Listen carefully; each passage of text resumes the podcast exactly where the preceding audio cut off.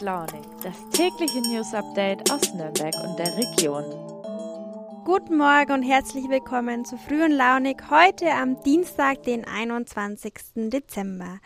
Ja, es sind noch drei Tage bis Weihnachten und ich könnte jetzt jammern, dass ich noch keine Weihnachtsgeschenke habe. Mache ich aber nicht, denn ich verschenke normalerweise nichts.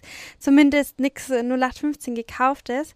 Zum Glück ist mein Großteil meiner Familie derselben Meinung. Aber manche können es einfach nicht lassen.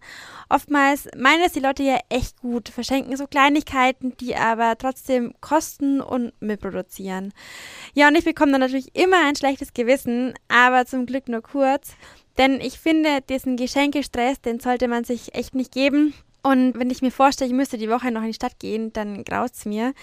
Wenn schenken, dann will ich gern die Spendenalternative. Es gibt da jede Menge Organisationen, die sich für den guten Zweck engagieren. Von einer aus unserem Verlag haben wir euch ja schon in den letzten Wochen öfter mal berichtet. Und heute gibt es einen kleinen Zwischenbericht. Außerdem sprechen wir heute über Silvester und die Frage, wie gefährlich ist Feuerwerk eigentlich? Und hören uns die Geschichte einer geflüchteten Familie aus Afghanistan an. Dieses Jahr heißt dann Silvester ja wieder Böllern verboten.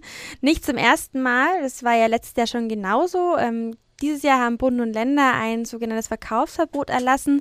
Das Abbrennen von Feuerwerkskörpern äh, können nur die Kommunen verbieten und das hat Nürnberg auch getan. Der Grund für das Böllerverbot ist übrigens, ähm, die eh schon wegen Corona ausgelasteten Kliniken und Krankenhäuser sollen durch Feuerwerksverletzte nicht noch zusätzlich belastet werden. Also das sagt die Politik. Die Hersteller von Feuerwerkskörper sehen das natürlich anders und sind sauer. Und auch Hersteller aus der Region sind betroffen. Mein Kollege Martin Müller hat sich das mal genauer angeschaut. Lieber Martin, was sagen denn die Hersteller zu dem Verbot bzw. dem Argument, dass es durch Silvesterfeuerwerk zu mehr Verletzten kommt?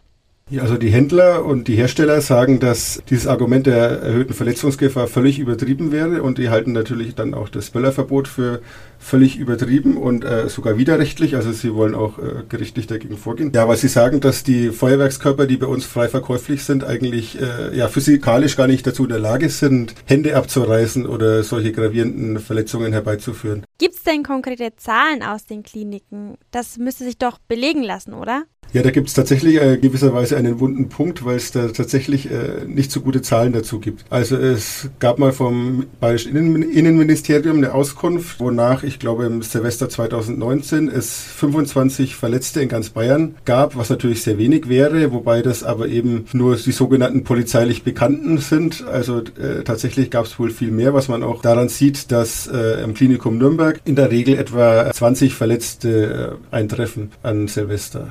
Welche Verletzungen sind denn die typischen, die durch Feuerwerkskörper entstehen? Ja, sehr häufig natürlich äh, ähm, Verbrennungen oder Platzwunden, dann durch die, wenn der, wenn der Böller in der Hand explodiert.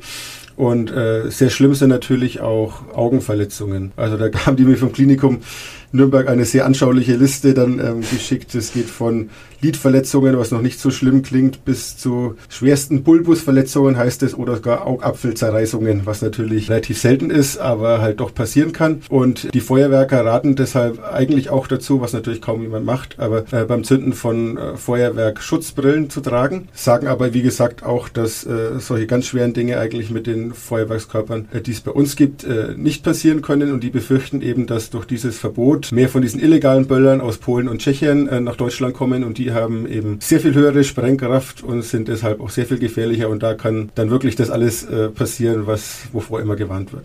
Jetzt gibt es das Verbot ja schon im zweiten Jahr.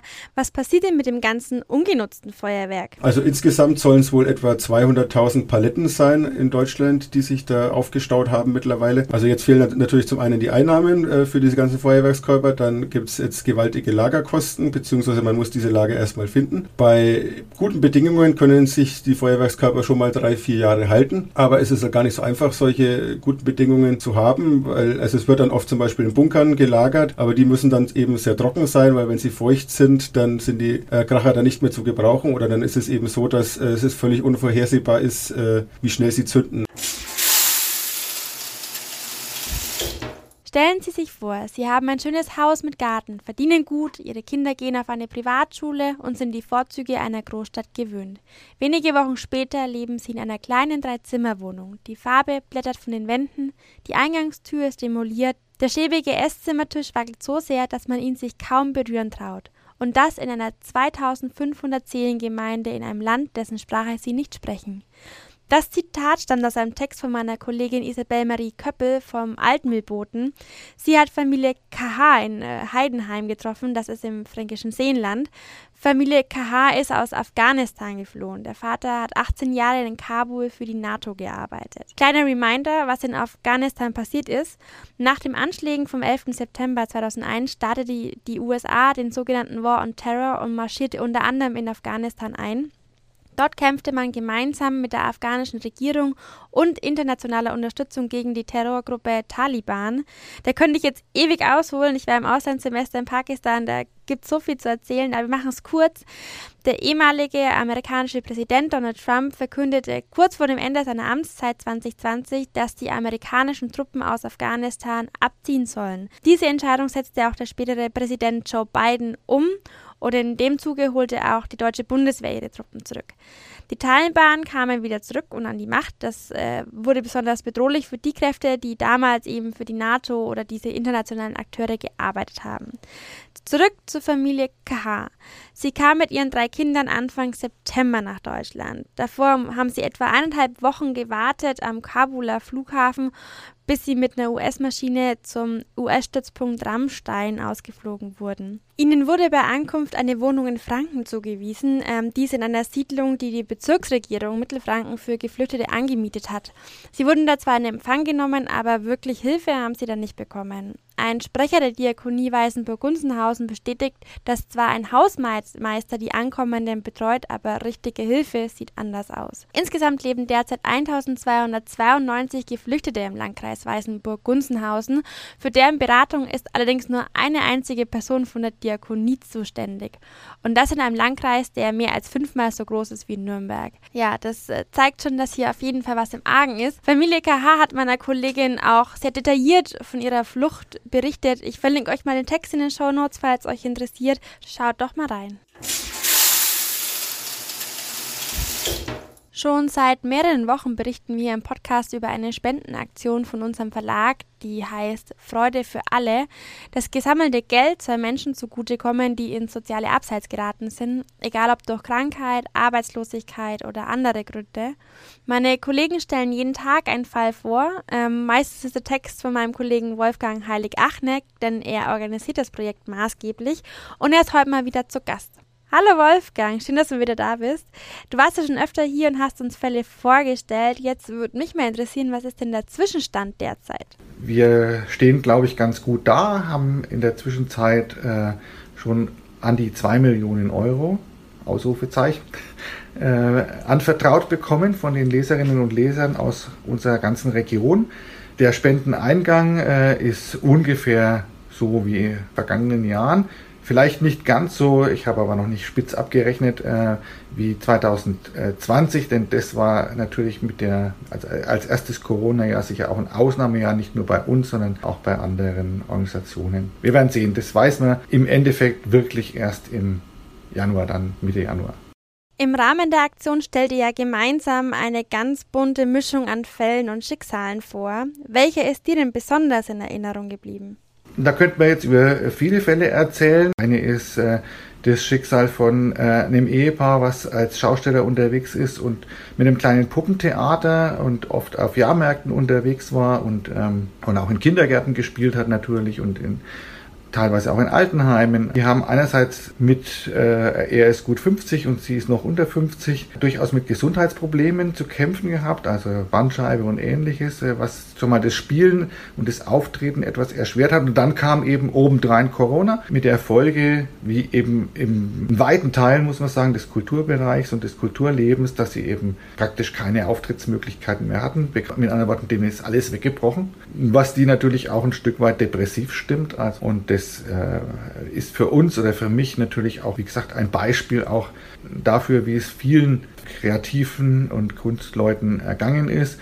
Die sind jetzt auch natürlich auf so einem schmalen, kleinen Level unterwegs, dass die jetzt keine großen staatlichen Hilfen bekommen haben. Die sind, äh, segeln da sozusagen unter diesem staatlichen Hilferadar unten durch. Du hast außerdem noch von einem ganz besonderen Fall erzählt, nämlich von einer Frau, die gegen beinahe alle Chemikalien und Stoffe allergisch ist, richtig? Ja, das ist ein Syndrom, das heißt äh, multiple Chemikalien, Überempfindlichkeit oder Sensitivity, Englisch dann MCS. Ähm, das ist ähm, ein, ein, doppeltes Problem natürlich äh, für die Betroffenen. Einmal, äh, weil das natürlich den Alltag unglaublich erschwert, wenn man nicht nur in Anführungsstrichen gegen eine oder zwei Substanzen allergisch ist, sondern äh, quer, durch, quer durch die Bank gegen fast alles. Ähm, äh, und das äh, ver, ist dann verknüpft und verkoppelt damit, dass äh, die natürlich auch in ihrer sozialen Umgebung ähm, damit zu kämpfen haben, dass äh, die Umwelt, die soziale Umwelt, das nicht wirklich ernst nimmt oft oder bis hin auch zu Ärztinnen und Ärzten, die dann vielleicht das eben versuchen, auf so eine Psychoschiene abzuschieben.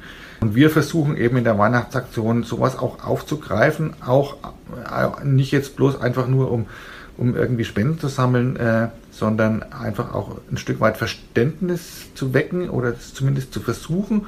Vielen Dank, Wolfgang. Ja, wenn ihr euch fragt, woher Wolfgang die ganzen Fälle hat, er spricht sich hier mit den Fachdiensten, also den kommunalen Sozialdiensten und karitativen Einrichtungen ab. Private Vorschläge werden nicht gefördert.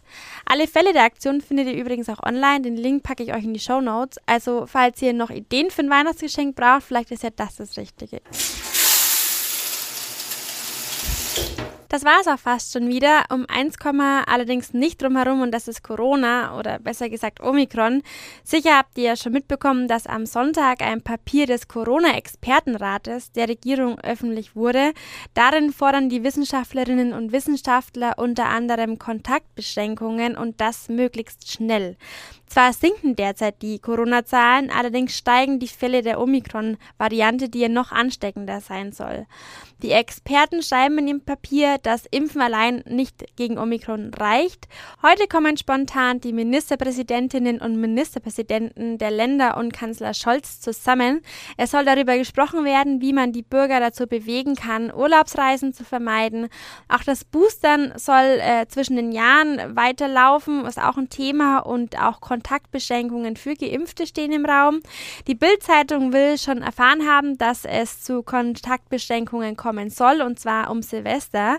Ja, was rauskommt, das hören wir dann im Laufe des Tages. Ich wünsche euch auf jeden Fall jetzt erstmal einen guten Dienstag. Bleibt gesund und hört uns morgen wieder. Eure Nina.